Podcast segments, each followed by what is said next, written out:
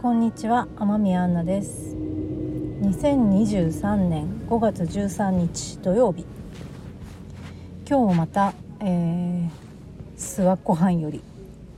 雨の諏訪湖畔よりお届けしています。だいさんかい実験ラジオ。いやー、雨がねよく降ってますね。私の近況はといえばですね、やっぱりこの暑い今暑くおあの行っていることが畑ですね。畑に関わるのは今年でさんねんめになります。いちねんめは月いっかいぐらいお手伝いって感じで、こういちじかんあの草引きをしたりとか、ちょっと間引きしたりみたいなことをしてたんです。そうやって様子を見て、もう本当勉強とかもしないであの教えてくださる方がいたんですけど、その方の畑をちょっと手伝うっていう感じでやってました。そしてにねんめ、本当そのいちねんめが本当にマイペースでやらせてもらって、本当手伝ってただけなんでマイペースで参加させてもらってたのがすごくよくって、やっぱいいなっていうことで、にねんめはよし週いっかいぐらい来ようと、そのようにあの手伝あの手伝手伝わせてもらってた方にお伝えしたら、じゃあぜひ杏奈さんの区画作ってくださいと言われて、おーと、本当にどのぐらいかな、畳いちじょうぶんぐらい、いちじょう、うん、いちじょうかにじょうぐらいかなにはちの字の畑を作ったのが去年ですね。で、まあもっとやってくださいよって言われて、徐々に徐々に丸い畑作ったり、普通の四角い畑作ったりとか言って、いくつぐらいあったかな、いちにさんしごろくろく区画ぐらい、ろく区画って言ってもあのそれぞれ小さいですけど、そうろく区画ぐらいやりましたね。なんかね、おやる気見せたなっていうのでポンと場所を渡されて、ドドドドどうしようと思ったんですけど、まあまあ本当にその方が何にも強制しなくって、本当に私もそれで行ける時に行く、一応週いっかいと決めてたけど、もちろん行けない時もあるんでっていう感じでやってて、そうそんな風に進めて、でも私の去年の勝因はそんな感じでやってたんですけど、夫を今度あの参加うっすらとこう参加してもらうように誘ったというのが勝因だったかなと。ちょっと離れてるところでお借りしてたので、場所をさんじゅっぷんとかよんじゅっぷんとか車で行った先にあるので、そうやっぱり一人で行くのめんどくさいなみたいなことがあったりとか、あと場所を広げちゃったんで草刈りがやっぱ大変だみたいな時とかがあって、本当来てもらったのは本当助かりましたね。もちろん一人で行くのもありますけど、まあでも半分以上は参加してくれたかな。うん、で時々あの教えてくれる人も参加して、いちねんめよりはなんか参加してもらうのが少なくなっちゃったんですけど、まあ、月いっかいぐらいは見てもらえてたんで、うん、楽しかったですね。にねんめはあの自然農法でやってるんですけど、にねんめってなんかあんまり作物ができないとかっていうのがあるみたいなんですけど、本当あんまりできなくって、まあ、でもそれでも楽しかったんですね。いろいろやってみてやってみたいことがあったし、種まきとか畝の立て方とか、そういろんな人がいろんな風に言ってくださるので、まあ、取り入れたり取り入れなかったりしてたんですけど、うん、すごい楽しくやってました。そしてさんねんめ、今年ですね。今年ちょっと新しくご縁ができて、前の畑は新しいプロジェクトがそれ始まるっていう感じなんで、あじゃあ一旦区切りでということで、私も別のとこでまたやれるといいな、まあ諏訪でも探しあの諏訪でもできるといいなとか、やっぱ近い方がねいいですからね。庭でできるのがやっぱり一番いいですよね。今回は富士山というより八ヶ岳と南アルプスになるのかなの眺めがすごい本当に抜けが良くて、バーンとこう見える場所で、もう本当にそこは畑らしい畑というか、元田んぼだったところを今年から畑にするという形でやることになったんです。それでこの元畑、元田んぼだったところを畑にするっていうことなので、やっぱり水はけの問題とかいろいろあるんですね。日、あの日照の問題は、日照はすごくいいんですけど、そう今 そ, それにトライしていて、まあ、堆肥をまた作り、ね、あの去年やったの途中の中途半端なまままた新たに同じことをやり始めるっていう、堆肥作りとかね、土壌改良的なことにちょっとトライ し, しつつ、全部本当に手探りであんまりたくさん調べてないんですけど、一応ね本を今年はそうあのもうちょっと気合を気合を入れるというか、もう、もう一歩前に前向きに自分事としてやりたいなっていう気持ちがあるので、本もちょっと読んで、あのー、にねんめよりさらにもうちょっと気持ちは前向きっていう感じでトライしてるとこなんですよ。まあ、畑のね、あの何のあのー、積み重ねにもこうなってないというか、あの人に伝えられることは全然ないんですけど、本当に体験しかないんですけど、本当にただただただ土に触れるっていうのがいいですし、そうあのいいですねって前も車で前は車でさんじゅっぷん、さんじゅうごふん、よんじゅっぷんとかそのぐらいの場所にあって、今度はよんじゅっぷんとかよんじゅうごふんとか、つまりもうちょっと遠くなったんですけど。まあやっぱり週いっかいぐらいかな行けるの。とはいえやっぱりよんじゅっぷんね、いちじかんだから往復でいちじかんはんぐらいかかるんですけど、なかなかなあのー、遠さなので、なんかねあのうまいことを畑以外の用事もねくっつけたりしてできるといいななんて思ったりしています。はい。そう今日それでお話ししたいなって思ってることが、もう畑もねあのトライトライトライトライで実験なんですけど、もう一個呼吸の方でトライしていることが、えっと、いっかいめとにかいめとかでお話ししたのは声のワークについてちょっとお話ししてたと思うんですけど、いっかいめかにかいめは頭皮洗浄の話でしたね。そう声と声より先に始めてる今年の私のにほんの柱、香りですね。声ともう一つ香りなんですけれども、今日まさに香りのその定期便、呼吸と香りの定期便というのをやっていまして、そのだいよんかいのワークをオンラインでしていました。すごい気持ちよくてですね、うんなんか本当に香りを呼吸のワークに取り入れるようになったから、また一段とこう深みが加わったなって感じてるんです。通常の呼吸のワーク、何も本当に手ぶらというか何も使わないで行う呼吸のワークを、うんと今きゅうねん、まあ、ななねんろく、ななねんそのそれでずっとやってきてて、ななねんめはちねんめぐらい、その辺からあのシンギングリーンっていういっかいめに聞いてもらったゴーンってやつですね、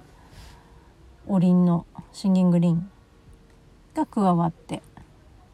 ちょっとだいにフェーズに入ったかなみたいな、もう私の中でっていうことなんですけど、リンの響きがこう全身にこう響き渡るという感じを楽しめる自分でこう楽しめる、でそれをまた伝えていくっていう形に変わっていったのがだいにフェーズに入ったのがシンギングリンなんですけど、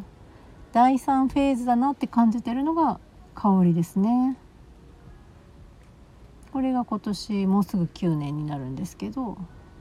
今年初めてだいさんフェーズの香りが加わってすごく豊かになってるのを感じます。私いっかいめの時に自分の声がすごく嫌だったって話をしたんですけど、これまた香りも同じでですね、香りがどちらかというとすごい苦手だったんですね。うん、あの香水が苦手ですね。トワレみたいなのもそんなに得意じゃなくて、まあ、どっちかって言ったら嫌いっていう部類に入ってたかな。うん、そう、香りが強いもの苦手でしたね。あんまりだからハーブティーとかも好きじゃなかったですね。あの香味野菜も好きじゃなかった。でも香味野菜からまず食べれるようになって、その後、まあハーブティーも飲むようになって、まあハーブティーは劇的に好きっていう感じでもないですけど、草のお茶っていう感じでねあのすいません、きっと好きな方たくさんいらっしゃると思うんで、あの そ, あのそれをなんていうわけじゃないんですけど、もう私のちょっと感受性が足りないのか、そうハーブティーはでもあのいただけるように、美味しくいただけるぐらいにはなりましたね。自分でこう買って好きなの買っていつも飲んでますみたいな感じにはなんないなってないですけど、そう、それで香りに興味を持ったっていうのがあのきっかけがあって、やっぱりこう人がきっかけ運んでくれることが多いなと思うんですけど、きっかけは蓼科にあるハーバルノートっていう、あの知る人ぞ知る、そういうハーブだったりアロマだったりが好きな人だったら割と知ってる人が多い萩尾恵理子さんという方がやってらっしゃるお店なんですけど、本当に森の森の中にこう佇む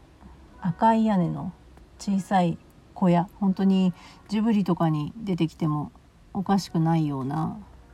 本当に可愛いらしいお店なんですね。もう何十年何十年って言ってたかな、忘れちゃったんですけど、もうでもさんじゅう、よんじゅうねんは経ってるんじゃないかな。東京からあのえりこさんは移住されてきて、今の場所にお店を建てて建てて建ててじゃないな、もともとあともう古いお家を使ってるので、もともとあったところをお店にしたんじゃないかなと思うんですけど、そのえりこさんと取材であの出会わせてもらって、まあ、その取材をしようかなと思ったきっかけもやっぱり人で、私が今ずっと通っている表参道にある美容院、表参道アトリエというとても素敵な美容室にあの通ってるんですけど、そこで初めて切ってもらうってなった時にえりこさんの本があって、でえりこさんとそこの美容師さんもつながりがあって、で私はちょうどその時取材をする人探していたので、ああこの人取材したいってなったのが最初なんですね。まあその時はもちろんこっちの方に引っ越してくるとも思わなかったし、まあ、そう考えると不思議なんですけど、そう、そういう取材がきっかけで知り合って にさんかい取材させてもらったのかな。でいざまあこっちに引っ越してくるってなって、少し経った頃、引っ越してきてから少し経った頃に、えーと、コロナの真っ最中だったから、いつもそこのハーバルノートではあのアロマの講座とかやっているんですけれども、あのアロマアドバイザーとかアロマさらにその上のインストラクターみたいなコースとか、その資格が取れるみたいなやつですね、それをやっていると知って、なんかもうその頃にはもうちょっとアロマとかが身近に感じられる、身近に感じるって言ったって自分で使ったりとかはしてないんですけど、あのいい香りって、アロマと香りをいい香りって感じられるほどまでに私の感受性が、アロマに対する感受性が、あの育ち始めていて、そしてやっぱりこの長野に来た空気の綺麗さっていうのがあるんだと思うんですけど、なんだか香りめちゃくちゃ気になるっていう、そういうフェーズに入ってたのかな。うん、なんかそう思い出せばあのそ時々私あの占星術の人に見てもらうんですけど、初めて見てもらうあの今まで見てもらったことでも多分ふたりかさんにんぐらいしかないんですけど、そのうちのひとりですね。初めて、まあ、それもちょっと人の人づてでこの人いいよみたいな、まあ私は好奇心旺盛なんで割とそういうなんていうのかな、面白いと思ったのことにパパパパ体験していくの好きなんですけど、そうそれで初めてのその方に占星術見てもらった時に香りがいいっていうのをあの言ってもらったんですよね。まあ、そういうのって本当タイミングだから、たまたまその時に言われて私は気になってるで、友人からもやらないかってあの一緒にやらないかって誘われたみたいな、そういうみっつが揃ってあのアロマアドバイザーの資格を取ろうと急に全然好きじゃなかったのに急にそこまでになって、それで半年ぐらい通ってあの無事合格したっていう、そうそういうことがあったんですけど、そうそれでそう面白い面白かったのが、そのもうコロナに入ってたので、いつもろくにんクラスろくにんいちクラスろくにんのところがいちクラスよんだよにんまよにんになってたんですね。おーなんとラッキーと、よにんだったらあのよりこう親密にえりこさんにも教われるし、まあ、仲間ともねこうコミュニケーション取れるしいいじゃないかと、それもあのやりたいなと思ったきっかけでもあったんですけど、そうそれであのいろんなことをお話しして、その香りが好きじゃなかった、なんなら嫌いだったっていう話を私はそこでもしたんですね。えりこさんこんなこと言うのなんなんですけど、私は香り本当苦手で、なんかなんなら嫌い、頭痛くなっちゃうんですよねっていうことが多かったんですよねって、今ここにあるのはでもなんか大丈夫なんですよって、何ですかねって質問というか感想というか言ったら、あらとか、でももしかしたらそれは香りが良くなかったのかもしれないわねって、その質が悪いものを嗅いでたんじゃないかと、質が悪いというか不純物が多いって言ってたかな、そういうものを嗅いでたんじゃないかと。まあ本当にいろんなものが、アロマオイルとかね精油って言い方はするんですけど、アロマオイルとか精油には本当にいろんな質のものがあるから、あのそういうので頭痛くなっても全然おかしくないわっていう、でここので大丈夫なんだったらその可能性はあるわねっていう、でそこであのー、ハーバルノートで、えーと、アロマアドバイザーの勉強するのに使ってるのは、えーと、ケンソウっていうところのプラナラムっていうオイルなんですけど、それはイギリスだったかな、イギリスでもちゃんとそのオイルの、えーと、検査をして、で日本に仕入れてからさらに日本でも検査をするんですね。でどういう成分が入っているかという成分表がバッチリついてると。で、あのー、私はそこでアロマアドバイザーの構成で習ったのは、あのー、成分表がついてるものを使う使う方がいいですと。まあ食品とかの後ろに何が入ってるかって書いてあるじゃないですか。あんなようなことですね。あれがバーって書いてあって、何が何パーセント何が何パーセント何が何パーセントっていうのが、あの書いてあるんですね。それがないと、同じ例えばラベンダーといってもラベンダーって言ってもいっこじゃなくて、あの私たちが私本当基礎の基礎しかやってないんで、そのそこで出てきたラベンダーに種類なんですけど、なんとかとなんとかっていうのがあると。ラベンダー、まあ、ラベンダーアングスティフォリアとラベンダースピカとか、確かそのふたつがその勉強のところで出てきてたと思うんですけど、それは全然成分が違ってて、もっと言うとラベンダーの産地でも違うんですね。まあ当然ですよね。野菜だって人参、どこ産の宮崎県産の人参と茨城県産の人参ってやっぱり違うじゃないですか。でもちろん種類にその人参の種類によってもまた違うしっていう、まあそれを明らかにしていくっていうことですよね。だから同じ会社の同じラベンダー、まあ、スピカであってもロットによって違うってくるっていうことですね。まあ、あの植物のオイル、その植物を抽出してるので当然といえば当然なんですけど、そんなこと考えたこともなかったから、本当オイルってどうやって作ってんだろうとかっていうのも全然興味がなかったから知らなかったし、でもそういうの知るとなるほど本当に生き物生きてるんだなっていう、しかも抽出してるんですごいオイルってアロマオイルとなると薬効が強いというかなんですね。だからイギリスとかではよくね言われると思うんですけど、あのちゃんと処方されて薬みたいな感じで扱われていると。もちろん西洋医学のその薬ほどの強さはないですけど、まあ、植物もあの毒があったりねしますからね、やっぱりあの副作用みたいなのがあったりするんですけど、例えば妊婦さんは使ってはいけないとか、これとこれは使ってはいけないとか、うん、高血圧の人にはこういうのあんまり向かないですよとか、まあ、そういうのはあるんですよ、まあ、そういうのを禁忌っていう、そういうのを勉強してったりもするんですけど、なんかそのエリコさんっていう人がそうなんですけど、すっごいふわふわな、もうなんか本当に可愛らしい森の魔女っていう感じなんですけど、すごい中身は理知的で、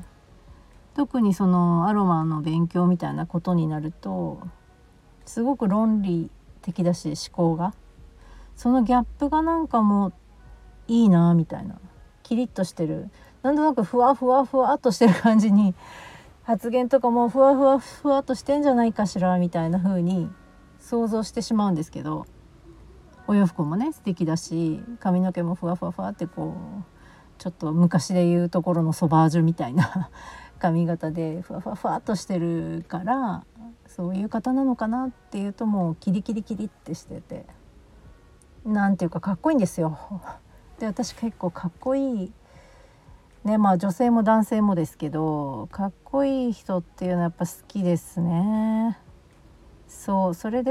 学び始めたっていうのがあって、でここで本当あの今まで嫌い、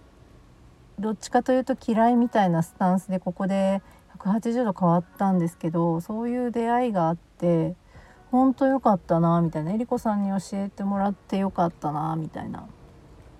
今はすごいそう思いますね。うん、そう、それで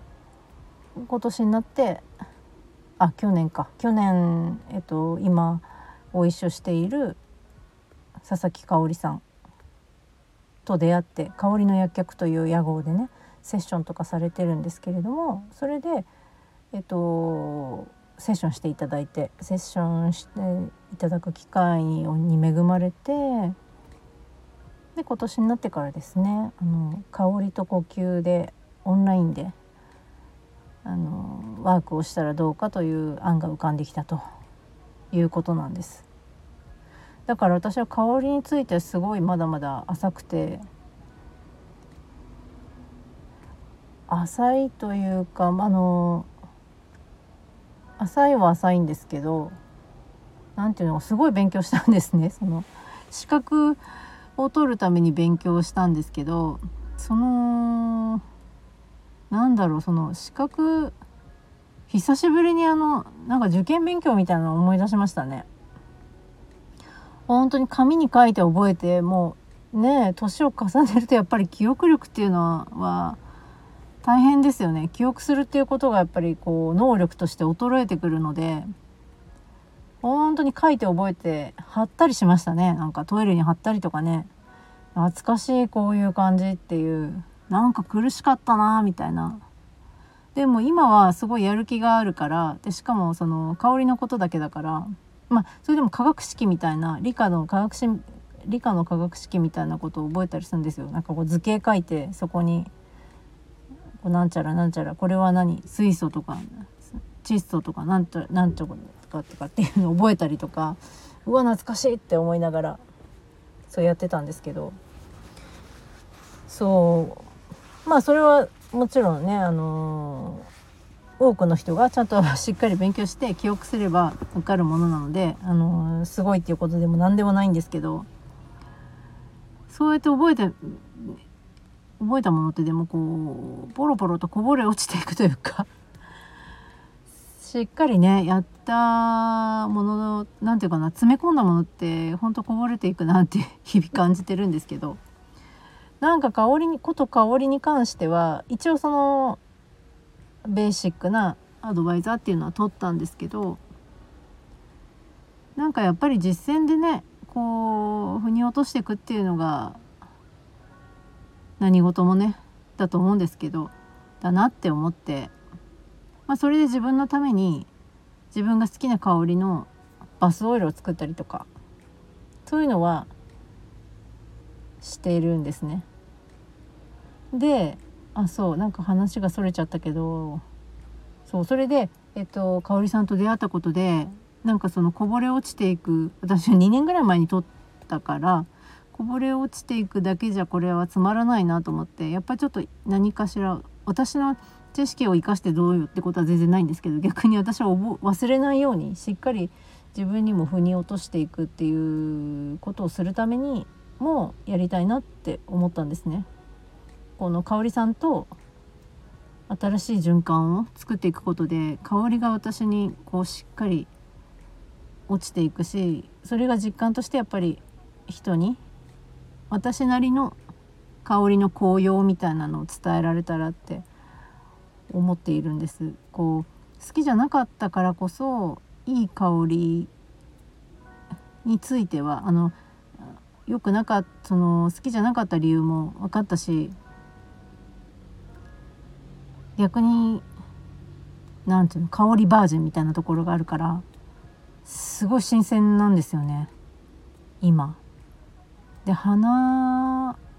が効くみたいなで鼻が効かない時効く時の違いをまた感じたりとか、呼吸をあの鼻で行いますよね。だからやっぱ鼻が調子いい時調子が悪い時ってやっぱりこう呼吸の質が違ってくるんですけど、それに香りが加わるとまたこう新しい鼻のこの